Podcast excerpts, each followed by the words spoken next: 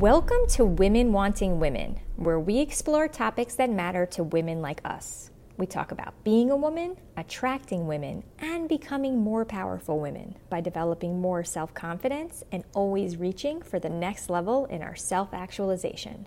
I'm your hostess, lesbian love coach Jordana Michelle.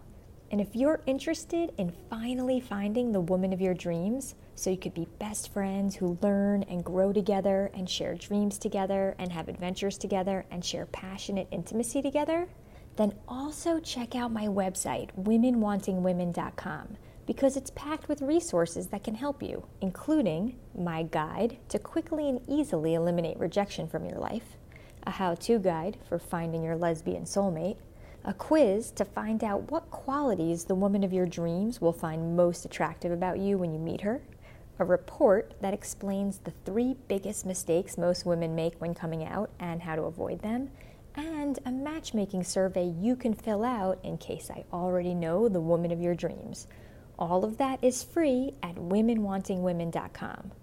But before we go any further, I have a question. What if our fear could be our biggest inspiration? What if the biggest risk is not taking any risk at all?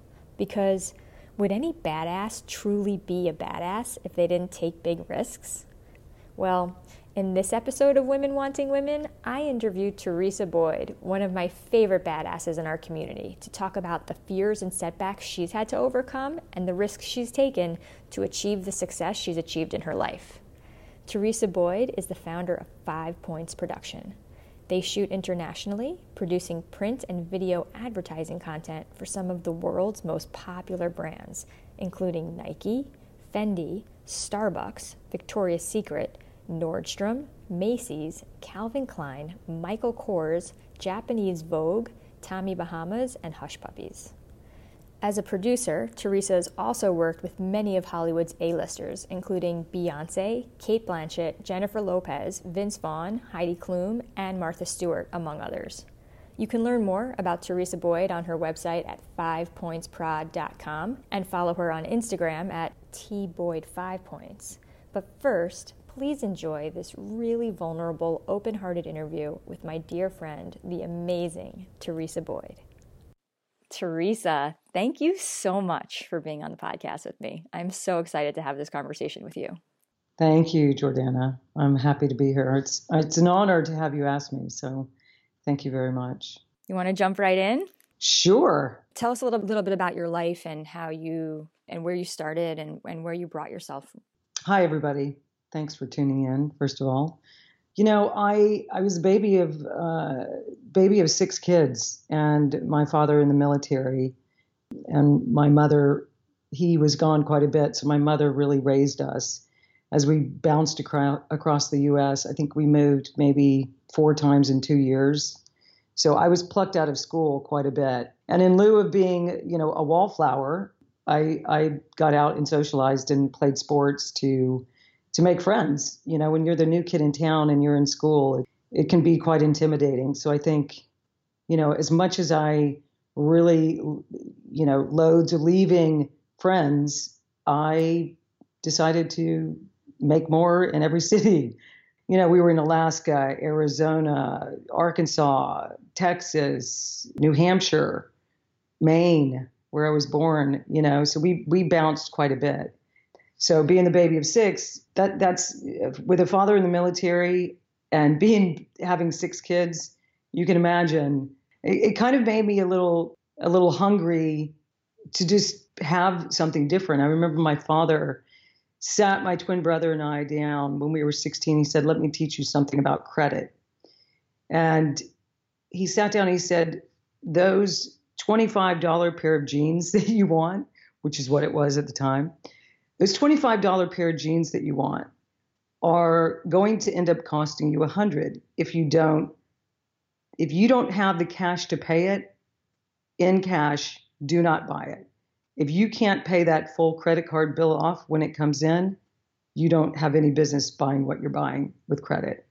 You pay a minimum interest every single month and that $25 stays there. Once he did the math for me I it, just bells went off, and I just thought, wow, okay, that's That's really good. So I listened to him, and unfortunately, my twin brother did not.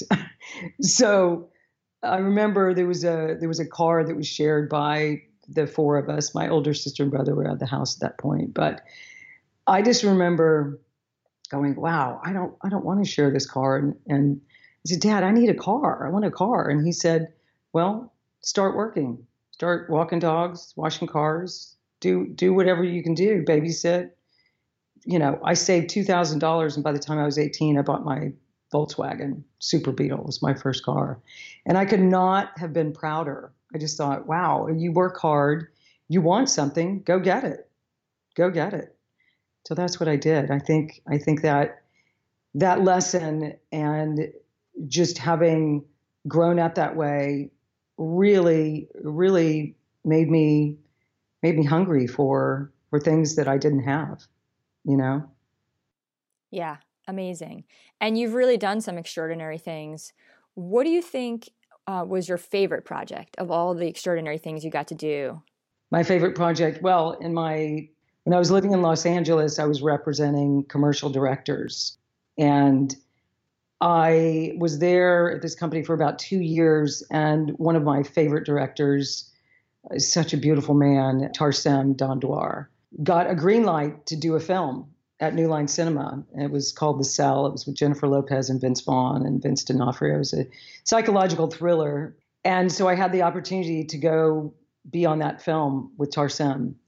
And that took up about two years of my life. And from pre production, shoot, post production, premiere, that was two years.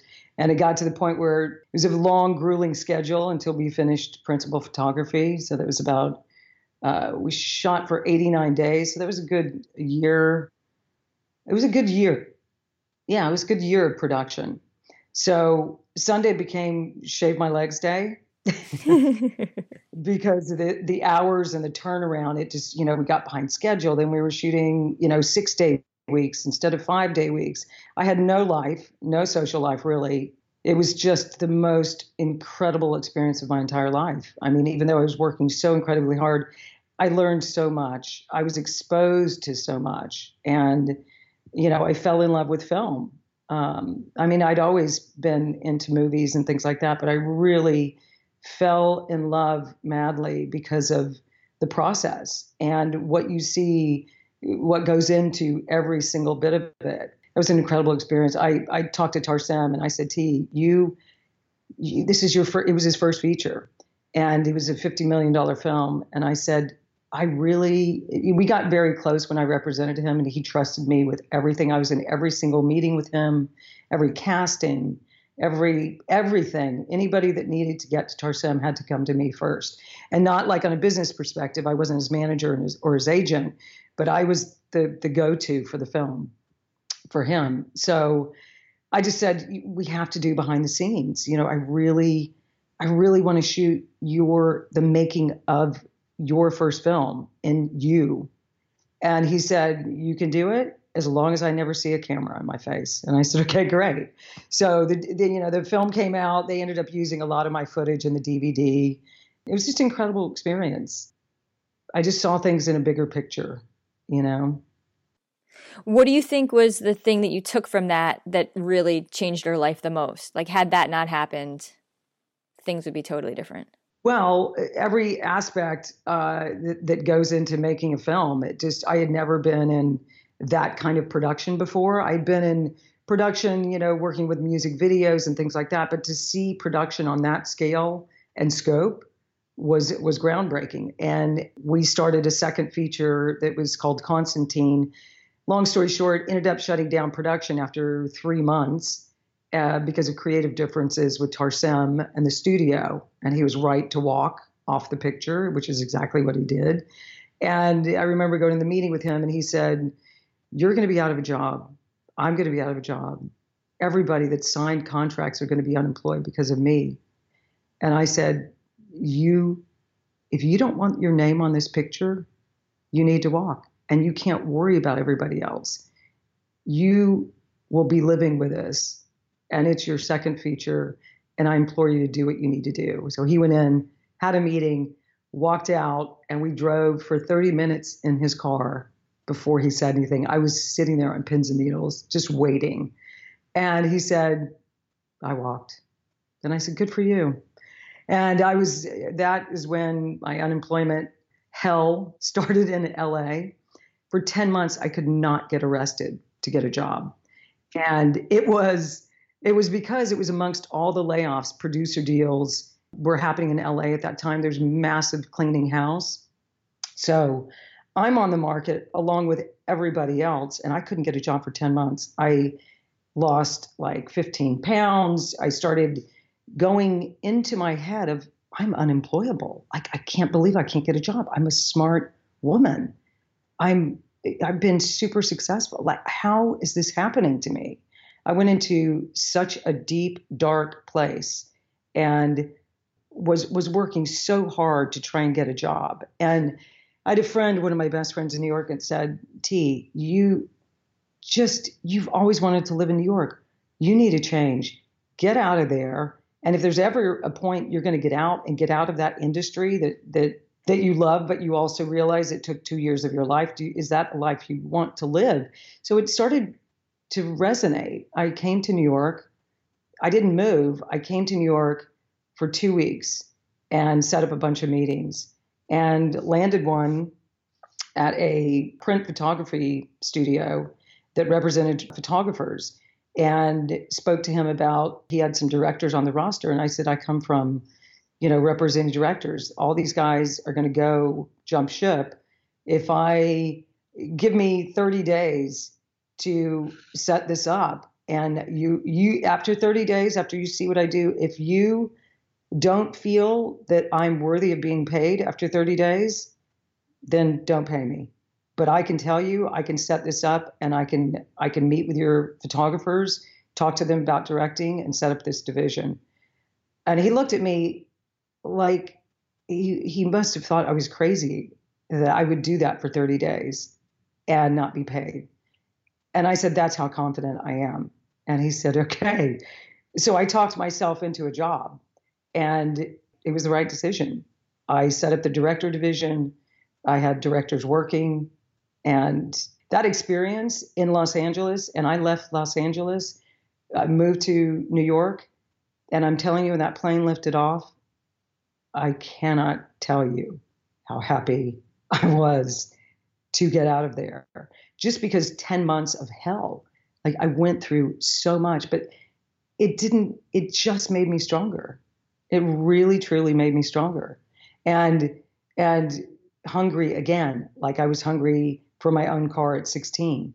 I thought I can I can do I just have to believe it and I can do it. Just own it and do it. Believe it, own it, do it.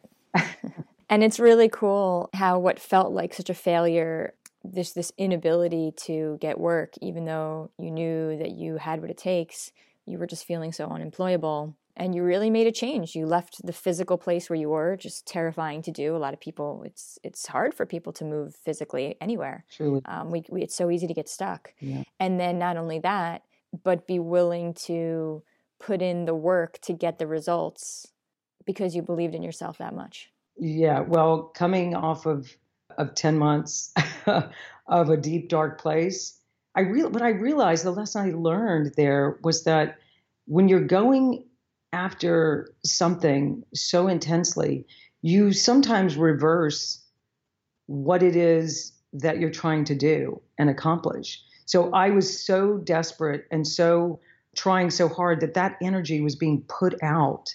I feel it was being put out. I would I would take deep breaths before I went into meetings. I would but I, it must have, you know, people, animals can smell fear a mile away. I think people have a sensibility of really that are in tune that you can really tell what's going on with someone when you just have some time with them.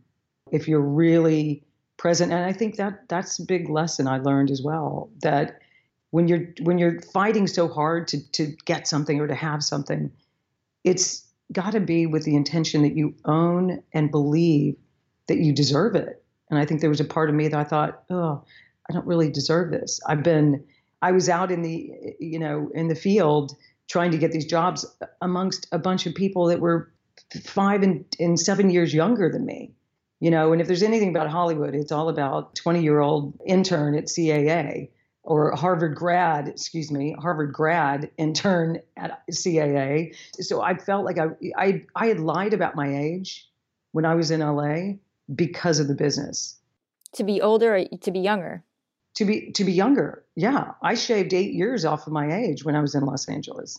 And I looked, you know, I look 8 years younger than I am. So I thought I've got to be competitive here. So that lie I think really you think about that. Just think about that.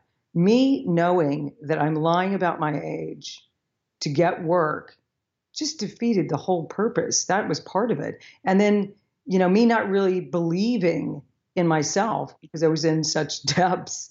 But when I got to New York, I got to tell you that plane lifted off and I landed and I honestly I kissed the sky. I was so happy. And New York's been very good to me. And and the day I landed and somebody asked me how old I was, I told him the truth. That's awesome. Yeah, we don't um, make. I am a New Yorker. Um, we're pretty honest in New York. No sense in beating around the bush. We kind of tell people exactly what we think when we think it, and appreciate when others do the same. Maybe uh, in other parts of the world they think we're not polite, but there is something that's really comfortable about just being truthful. And I see what you're saying when you had to lie, how that can affect your energy. There was this lack of authenticity that almost made you not, that you were not believing in yourself. But how can one really believe in oneself when you know that if you told the truth about who you were, you would somehow be discounted more? Right? I mean, doesn't it, it just goes to that? How could you? You're saying I didn't believe in myself, but you knew you had to lie. How could you believe in yourself if you had to lie? Exactly my point. Yes. But then again, you know, that experience of these 10 months of hell really reconnecting you to that energy of hunger that was what sparked your greatness in the first place. Yeah. I'd never had more self doubt, I think, in my life.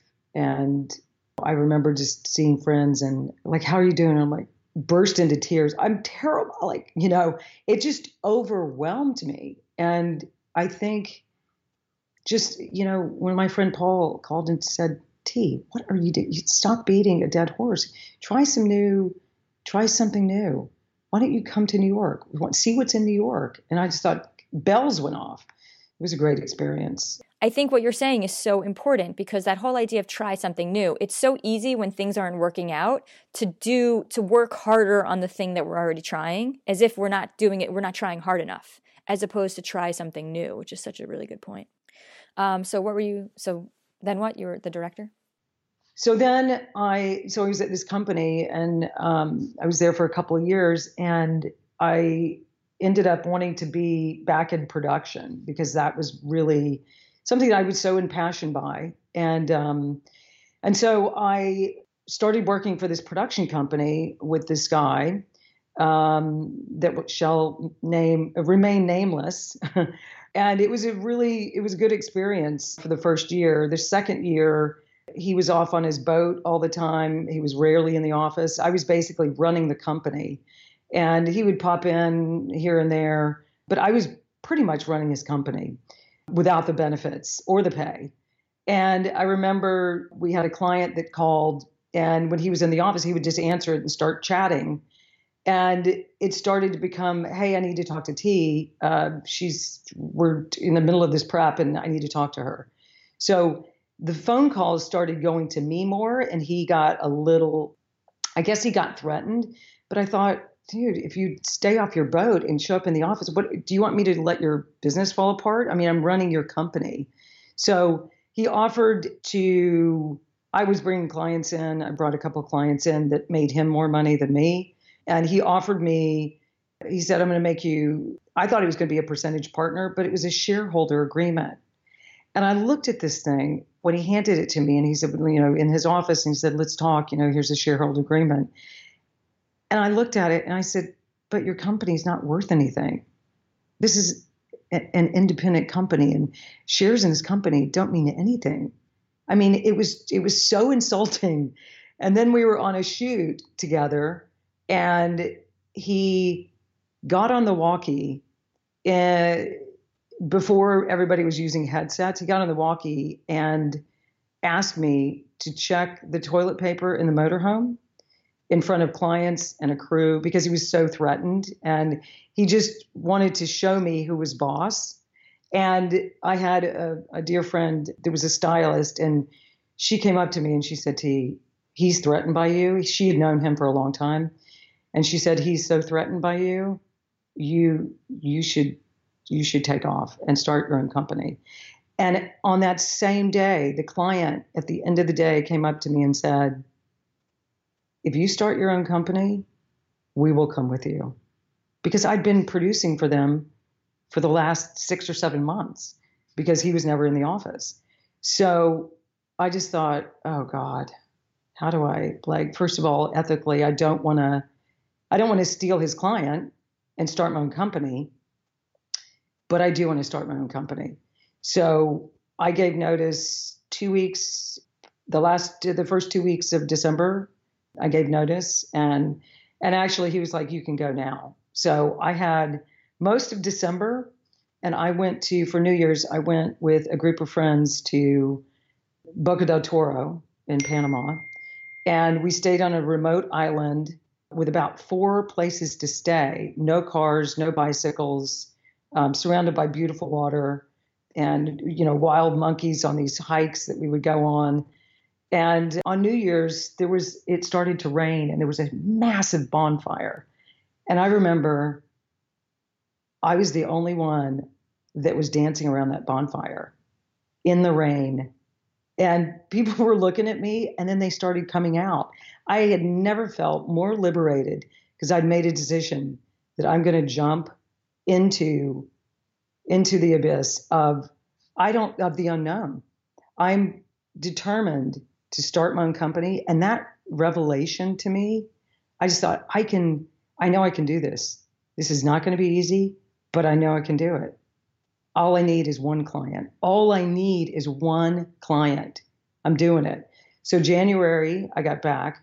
Pa- pause on one second because I just want to really point out something really important about what you're saying. Um, I'm a huge fan of Seth Godin, who who talks a lot about being a linchpin. Yeah. Meaning, which is what you were really doing. You made yourself within that company indispensable. You made yourself the person that every you were so good at your job invaluable. You made yourself totally invaluable, totally indispensable. So, you know, it really is. So many people, we go to work and it's like, oh, I don't want to. It's the boss's money anyway. You weren't asking yourself, you didn't go to work asking who's getting paid, how's the minimum I can do to get away with it without losing my job. Instead, you you really picked up the ball and were so good to those clients that they just wanted to talk to you and you put yourself in a position where you were the one they wanted and you were able to start your own company. Um, you were saying, you know, you, you felt liberated, liberated, but really through the hard work, you liberated yourself.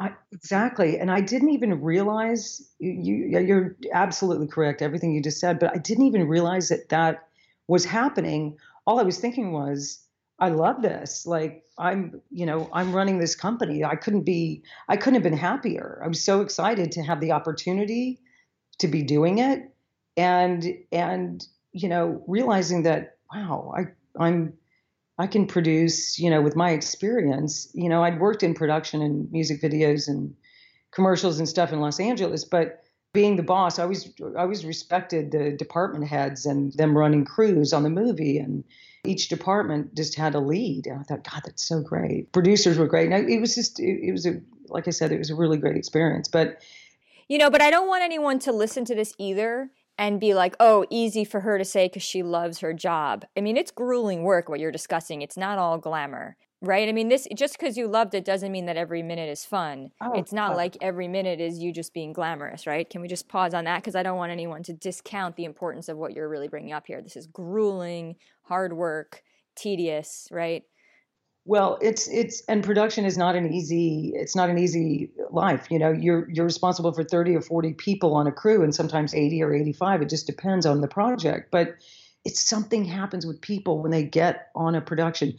They're told where to sleep, where you know when to eat their meals are provided you know call times where they're told every single minute of the day where they need to be basically so they kind of check out And so the, the responsibility of, you know, when you're shooting in New York City on the streets, you know, somebody's walking across the street with a cell phone, not even paying attention. I'm like, guys, don't, you know, they're walking across the street to the motorhome. It's like, no, remember your, the streets aren't blocked off just because, you because they're told every single moment. But it is grueling. The, you know, I've gotten up at 3.30 in the morning to be on set at 4.30 and the crew comes at six and, you know, it's long hours and, you know, losing a location at 10 o'clock at night when you're supposed to be at location at 6 a.m. the next morning. I, that happened to me in LA.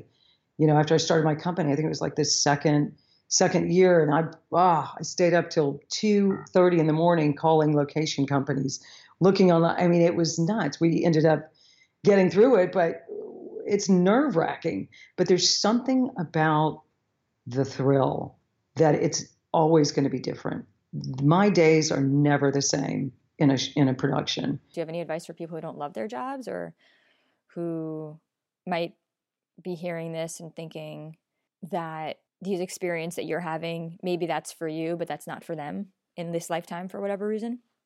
I think I think that finding finding the right situation and and you know, I've certainly been in jobs where I've just been miserable early on and just going to these jobs every day that I just don't I don't love and and doing soul searching um, um, along the way. And I just I I read something I cannot remember. I think it might have been a Buddhism book, but saying do what you love, love what you do, and everything will fall into place. In, in essence, the money will come. Love what you do. So it's it's about finding that love. And I mean, there's never there's never a guarantee about anything, but you know, if you believe in something and you feel it intensely, and that takes a lot of work. It doesn't just come naturally. I mean, you have to. Yeah, because you weren't believing in yourself. So how do you start believing in yourself when you don't?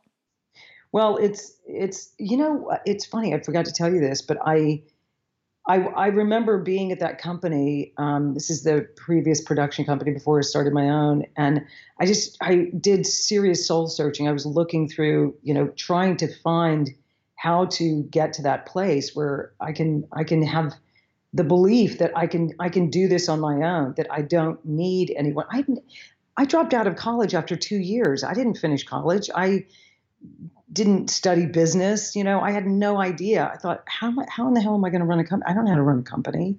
You know, how do I get clients? How do I do all of this? But I never gave up, and I watched The Secret. And I know that's going to sound super hokey to probably a lot of people, but that I I watched it. I would fall asleep. It was such dense material, and I'd come home after work and watch it. And one Saturday, I said, I'm not going to watch this tired. I'm going to I'm going to watch this in the middle of the day and absorb every inch of it. And I cannot tell you 3 months later that's when I started my company. That's why I was dancing around that fire in Boca del Toro. I just felt so liberated because what it taught me, what the secret taught me was to manifest, to visualize, to believe, to own it.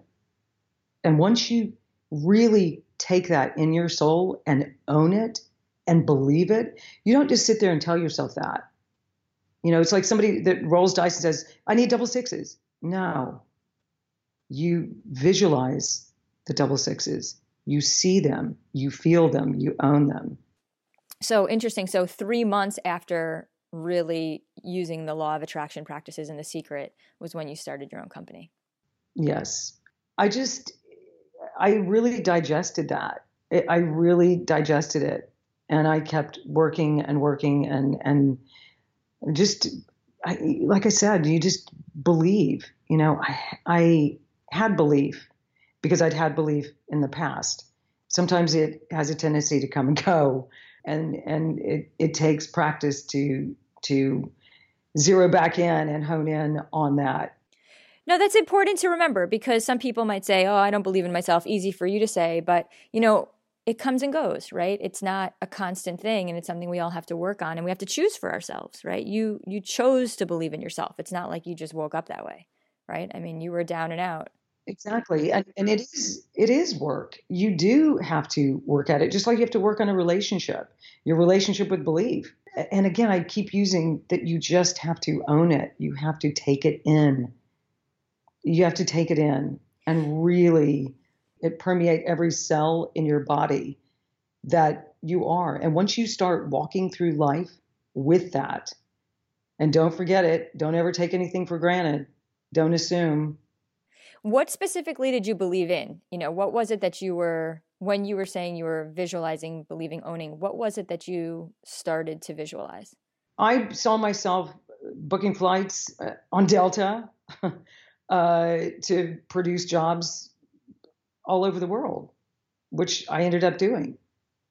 I visualized and I and I saw myself doing it and and and that's and that's what the secret gave me and I can totally understand why you'd be dancing around that fire pit in the rain that night because imagine the the celebratory feeling to know that the secret works, that you can believe in something and manifest it in this way. I mean, how empowering. Who wouldn't dance? Who wouldn't want to dance around a fire? Well, it just I I had made the decision to to jump. And I thought if I don't jump now, and I don't take a dive and just, I don't know where or how I will land, but I'm going to do everything in my power to make it happen. And it's a big risk. And there's, I have a piece of jewelry that is by Aurora Lopez, and she's the one that started every piece of jewelry that got knocked off a hundred times over with, you know, the gold pieces and the cuffs and the rings that have words of inspiration. And I did a trade with her. Uh, and so she said, come to the studio and pick something out. And the things I picked out um, to go on this necklace was the biggest risk in life is not risking. That's one. Let fear be your biggest inspiration. That's another one. The other one has imagine on one side and faith on the other. And I got that necklace probably two months into my first company, into, into the company I started. And people would always look at it and say, What does this say? And me just looking at it and saying it was just a, a mantra of let the let the fear that I'm going into inspire me beyond. How does it? How do you let it inspire you? Because I know I can conquer it it inspires me because it, it, it excites me, just like it excites me to get on a new production and travel somewhere new that I've never been. And you have such high self-esteem. Self-esteem, going by the the definition by uh, Nathaniel Branden, who is one of the kind of grandfathers of of this of the understandings we have of self-esteem he talks about self esteem having two parts.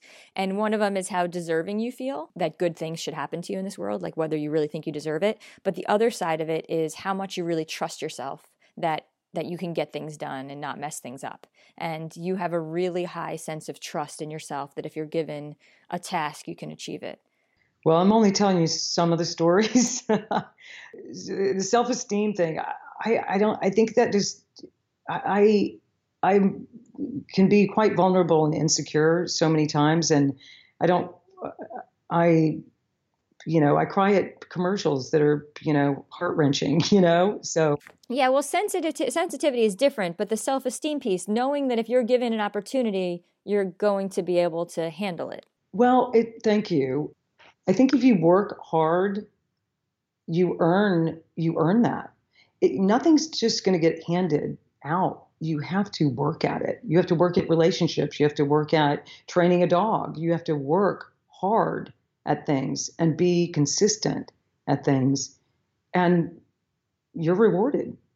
You know, I, I really believe that. And and I think what kept me going at the very beginning of starting this company and sitting there looking at the phone and waiting for it to ring, I I would work weekends, stay up late at night, whatever it took, because what I did not want to do was go back to where I'd been before, which is unemployed in LA for 10 months and working for an asshole. So those two things alone really kept my drive and kept my Hunger and willingness to make hard hard sacrifices because of that the extent of your hunger and drive. Absolutely. Yeah. Absolutely. And then that that trust in yourself knowing that at the end of the day you were going to put in that work. Exactly. And and reap the benefit of it. And but but just the idea of going back to a place that I, I that alone that alone will make you change your life. right. Rock bottom. When you know where your rock bottom is and you're sufficiently motivated to avoid that rock bottom. Um, you know what they say um, that actually, if you study marketing, one of the things they say is that people are twice as motivated to avoid the things that they don't want as they are to actually achieve the things they do want. Unequivocally.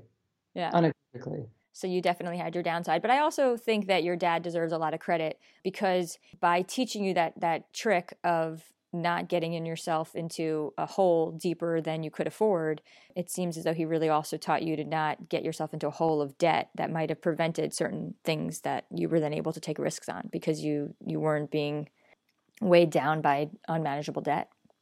Yes, uh, that that lesson uh, that is that is the biggest gift in life that that someone could could teach you at such a young age is that responsibility because look at and there's so many people that that don't know how to manage that. It's plastic, and it seems that ev- everything is attainable when you have plastic. It's really a detriment to so many people. And you know, when he said, "If you can't pay for it in cash, you have no business buying it." It's such an important lesson, and really is the difference between freedom or lack of freedom in this lifetime. It can it can end up being. So it's it's so true. It's yeah. so true. And what's cool also, I just want to get back into this um, belief that you had in yourself. It's not, you were not approaching from a place of just entitlement. It was just the willingness to do whatever it takes. And, and even if that means moving where you are, even if it means starting your workday at 2.30 in the morning or 3 a.m. or whatever you had to do, even if it means staying up all night, so, a lot of times in life, we learn really big lessons from experiences that while we're going through the experience, it feels like a failure. But then later in life, when we look back, uh, it, it, turns out we, we received like massive learning and, and massive, massive blessings from it. Do you have any stories like that or anything from your life that was a huge lesson learned from what felt like failure? Do I ever? So, uh, I would say my my biggest most recent lesson probably well it's in the last seven years was um, you know a failed relationship which was a six year relationship. And that i think that failed for reasons on both of our parts but i i know what my part is and i know what i learned from it. My part was being so consumed with my work and clients and travel that my my idea of never going back to that place, that dark place that I told you about, pushed me to great lengths and pushed me to places where you know i'm a freelancer technically even though i own a company. I'm only reliant i'm reliant on the work that comes my way. So i couldn't plan a trip to the islands or to plan a trip with my girlfriend to go to europe or you know it would have to be okay got a two week, there's a two week break here. Let's jump on a plane in three days. Well, she was in a situation where she couldn't do that. So we had to plan it. So if I got a big job, I'd have to cancel. So more trips were canceled than should have been. But the idea of, oh, I can't, I can't let this go. Like I can't lose this. I don't want this client to work with anybody else because then, you know, I won't have the, you know, I don't want somebody else to get in there. So I really should have made more time for that. I think that was a, a big failure on my part. You know, she had her failures. We accept each other's failures and everything else, but I, that that really taught me a lot. And when we split up, I I did some serious soul searching and looking at what things were done on my part that were wrong or that could have been better. And cha- that changed my life. I mean, I've been I've traveled and been and done because I've I've realized that life is short and you have to enjoy it as well. You can't be consumed or obsessed with losing something that you don't enjoy what's in front of you. Yeah. It's hard anyway when we have a partner that has such a different lifestyle. If your lifestyle involves tons of travel, but it kind of has to be last minute, and you're trying to make it work with someone who can never do anything last minute, that sounds like a challenging setup to begin with. So, just to give you a little slack on that one. But at the same time, you know, it really does make sense to look and say, what were you valuing instead of valuing this love and this relationship? Of course, there's the fear of never going back to the dark place of working for an asshole or being unemployed or all of those things. That's mm-hmm. one thing. But at a certain point, you know, there is a certain level of stability we reach. So when is too much? Like how much pushing? At what point can can we start to reevaluate those values? And how do you how do you decide that? Like you were saying if you didn't go on that if you didn't take that job the client might have found another another producer. So right. what would you have done? How could you really have handled that? What would you do differently now? I mean what i would do differently now um, i mean i what i started to do was wean clients off of me. So i had a um, producing partner that I brought in, um, and she traveled with me and you know learned the way that I wanted things done, and it's very specific and you know they got to know her. So i was able to pass clients off and they felt comfortable with her and i felt comfortable with her. So as a opposed which is good because just to re-bring up the asshole that you worked for he was threatened by you. You found you were able to do this in a way where instead of feeling threatened by her she actually or was it i don't know who it was that you trained um, this human that you trained that you used to wean clients off of instead of feeling threatened, it really you've you've you've allowed it to uh, liberate your life more. Yes, absolutely. And uh, Sarah's her name, and she I was so good to her, and I took such incredible care of her, and she trusted me completely. I helped her start becoming a location scout, and then I would hire her. You know, if there wasn't a lot of you know producing work for her to do, I said, "You you've got a great eye. Go shoot locations. Go scout this street for me. Go do the." And she started doing that, and she was like, "Oh my God, T, this is like I love this." And I said, "You're good at it, you know." And I paid her full rate. She got every bit of it.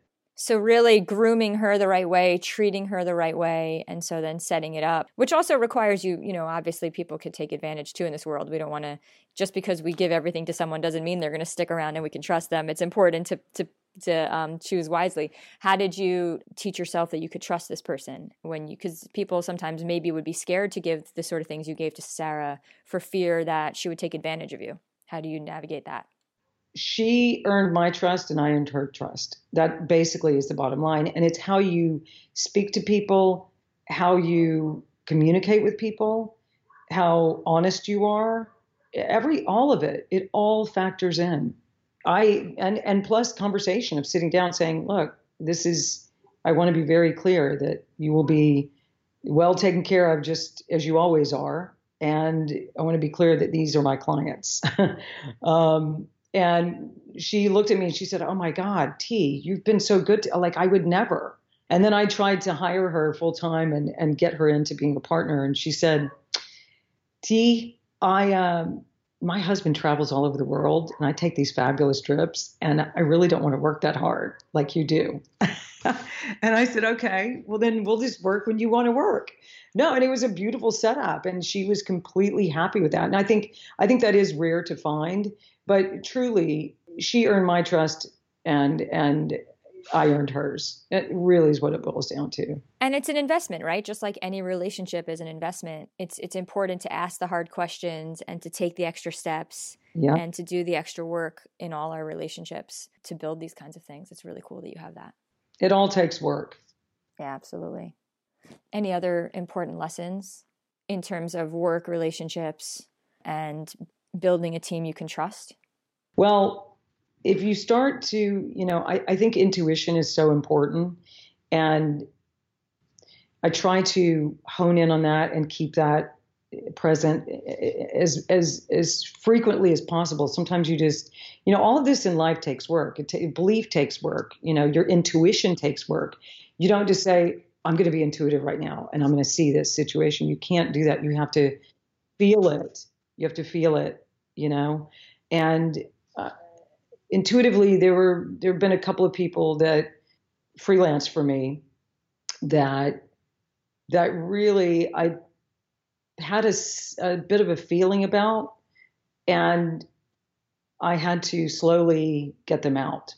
And because I could I could just tell that the honesty wasn't there, the trust wasn't there, and I implore people to really heed your intuition, work on your intuition, pay attention to it, sit with it, because it will it will show you more than you ever imagine.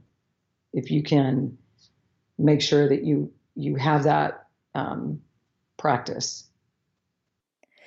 Especially you know what's interesting too when you talk about these freelancers that you found maybe were lacking in in certain levels of honesty and trust in a high pressure environment like the one that you're in and with all of the responsibilities you're holding you know to have to start over and find a whole new freelancer is a huge pain in the butt when you've got so much else going on but to not invest in making sure you have a team that you can intuitively trust that they're going to be honest and trustworthy it, it would be so easy to just look the other way because to avoid having to deal with it. So not just only honing and feeling your intuition but really then acting on it even when that's not convenient oh gosh. Well acting on it it took me longer than it should have because i was so i was so busy and needed her so badly that i took her back and this is going to sound horrible, I took her back after she forged my signature on a visa document to be a US citizen, which which only for 2 months. And I understand the desperation of why she did it. I um yeah, that was a really hard one. That was a really hard one. But even you admitted, right? Sometimes we get so busy and we have such a high need for someone that it's almost easier to look the other way than it is to deal with the problem. But you know, that's the, that's just what it is. A small problem now becomes a big problem later, right? Right. Well, there were a couple things after in those following 2 months that finally made me pull the plug. And it was just it was dishonesty and going into my purse when I step out of the office, you know, things like that. So yeah, I, I talk about intuition. I'm not. I'm not. Believe me, I, I felt it from the very. I, I, should have not let it go on another two months, but I did, and that's my mistake. Learn that. Learn that lesson to really, when you when you feel when your intuition speaks to you, you better listen. You know, if you're in a if you're in a relationship that you, keep you keep saying to yourself, why am I here? Why am I staying in this? Listen and act. And you you talked about acting on it. Acting on it is crucial. Yeah, and also hard. Oh God, extremely. Extremely. Do you have any lessons around getting yourself to act on things even when it's completely hard and inconvenient? Ooh, don't be afraid. Don't be afraid to act on it know that if it's not working for you, the other side is far better. Sometimes people stay in a situation, let's say, for instance, a relationship. You know, I've, I've stayed in a relationship too long because I was afraid to leave and didn't want to be out in the dating world or didn't want to be by myself. Or once I once I finally took that leap too, oh gosh, Right. What they say is better the devil you know. In other words, there's someone in front of us. Our intuition says this is bad. We're noticing things that aren't okay, but we think, oh, the alternative could be worse.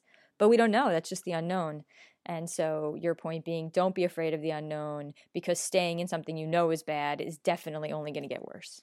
Exactly. And and and again, it it circles back to, you know, what's on my necklace that let fear be your biggest inspiration.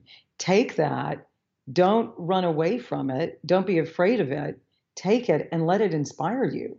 Let it inspire you to change things, to do something different, to move, to, you know, leave a relationship, to leave a job. What is the fear that you have faced that you're the most inspired by now? Like, what has been the fear that has become your biggest inspiration? Oh, the fear of failure. I will, I will never fail again in in my eyes. Not in, and that sounds. Wait, let me retract that. That doesn't sound right. I think it sounds great. I will never fail again.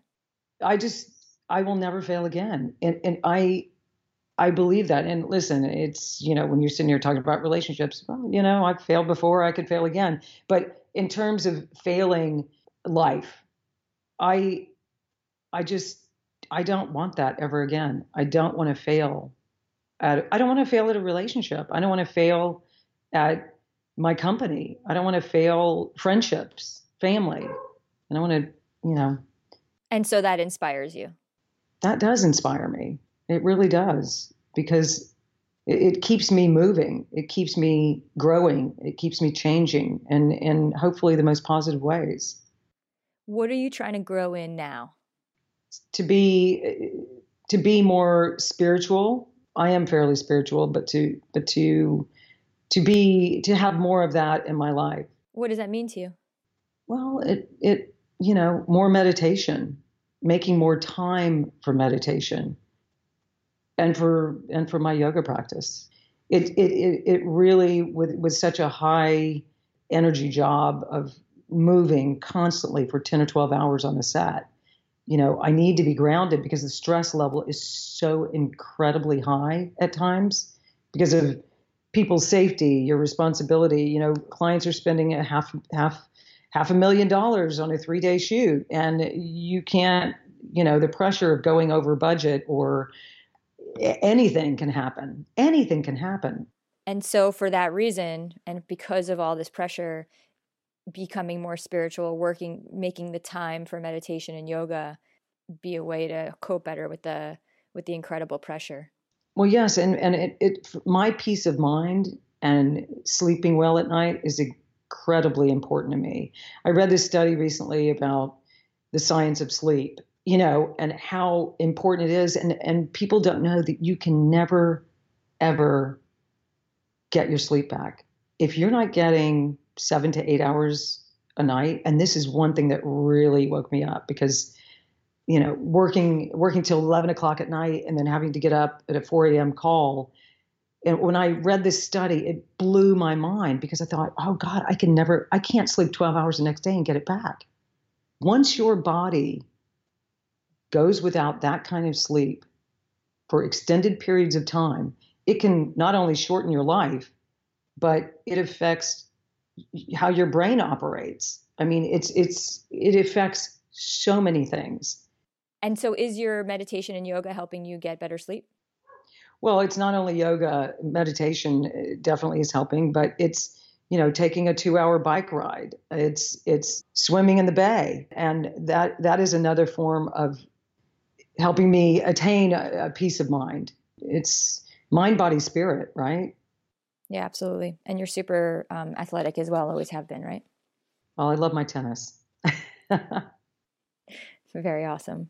I, I love all of it just because I get, you know, I think that's why I love being a producer because I'm traveling to different places and, you know, I get I get bored. I get bored if if if I'm not experiencing something new. And I think it's the same thing with, you know, that's I swim, I bike, I do yoga, tennis, I all of that it just is something that's different and and and constantly changing. You know getting better at my backhand which is what i've been doing a lot. A lot of backhand. I love it. You know speaking of all these really cool places that you've traveled what do you think is the coolest thing that you've gotten to do as a result of your work? Like what's just the absolute coolest thing that's happened to you because of the way that you set yourself up professionally? Just of all the just when you look back in your life and you're like wow that was epic um, well, this the, the the movie was one, but I think you know taking a trip to Iceland. So I bet you know the the client said, listen, it was August, by the way, and they said, where do we where do we shoot winter in August? We need glaciers and blah blah. blah. I was like, okay, well, it's Canada, Alaska, or you know Iceland. So I was pushing for Iceland because I, you know, lived in Alaska for four years, and Alaska was turning out to be very expensive. So, but Iceland was it. I mean, this country is 400 years old. It is so green. There aren't a lot of trees. The people are incredible. Reykjavik, 75% of the population lives in the, the capital city of Reykjavik. And it's some of the most beautiful country I have ever seen. It it is quite a drive. It was we were on a tour bus. It was almost like almost famous. We had the photo team in there DJing on you know five hour rides. We would we would have to take to get to another location, sleep, wake up the next day, shoot this incredible thing. So we're we're driving through the most beautiful moss covered mountains that you could ever imagine. Black sand beaches, ice, ice, small icebergs would roll up on a black sand beach and there would be rainbows in them because of the reflection of the sunlight. I mean, it was just magical. It was truly, truly magical. Wow, really cool. Yeah. Before we wrap up, are there any just messages you have for people listening, things you just wish every woman would know and live her life with that we haven't already mentioned? Wow, we've talked about a lot. Um, you know, the only I was listening to Eckhart Tolle, and he and and he said, um, when the ego weeps for what it has lost, the spirit rejoices for what it has found. When the ego weeps for what it has lost, the spirit rejoices for what it has found. What does that mean to you when you hear it? Oh gosh, it's when you when you think about any loss, you know, any any loss or or you know goes back to any any failure. You know, learn from learn from how you've grown. And that's how the spirit is rejoicing because the spirit grows. Whatever doesn't kill us makes us stronger. And that's something that at the end of the day, we're going to be better for. Absolutely. Have faith. Have faith in yourself and and believe in yourself and and really believe your own power and know that you have it and use it. I love that. What a great way to end. Where can women who want to follow you go to find you? Is there a website? Is there anything that Absolutely. Instagram is really Instagram is really where everything is. So it's T Boyd five, the number points. T Boyd five points. All right, T Boyd five points. And um, is there like a portfolio of work they can go to see some of the stuff you've done, or is it? Well, That's uh, my website's connected to it's uh, fivepointsprod.com and it's the number five. That's on my Instagram and that's where the work is. That a lot of the work I've done, not all of it, but that's where a lot of the work is that I've done and places I've traveled and yeah, it's it's yeah. Thank you, Jordana. You you know, I when I was thinking about talking to you today, I I was going to bed last night and I thought, gosh, I really want to just ask her so many questions. And what if I just flipped this whole thing and made it about her? I'm so glad you didn't. the audience is better off. I'm so glad that we got to to learn from you because you're really extraordinary and exactly the kind of person I just want everyone to know is out there. And because everything that you've done, people can do. You just it's about the hard work and the believing in yourself. And you did not, you were not handed the privileges that you that you built for yourself. Oh, thank you.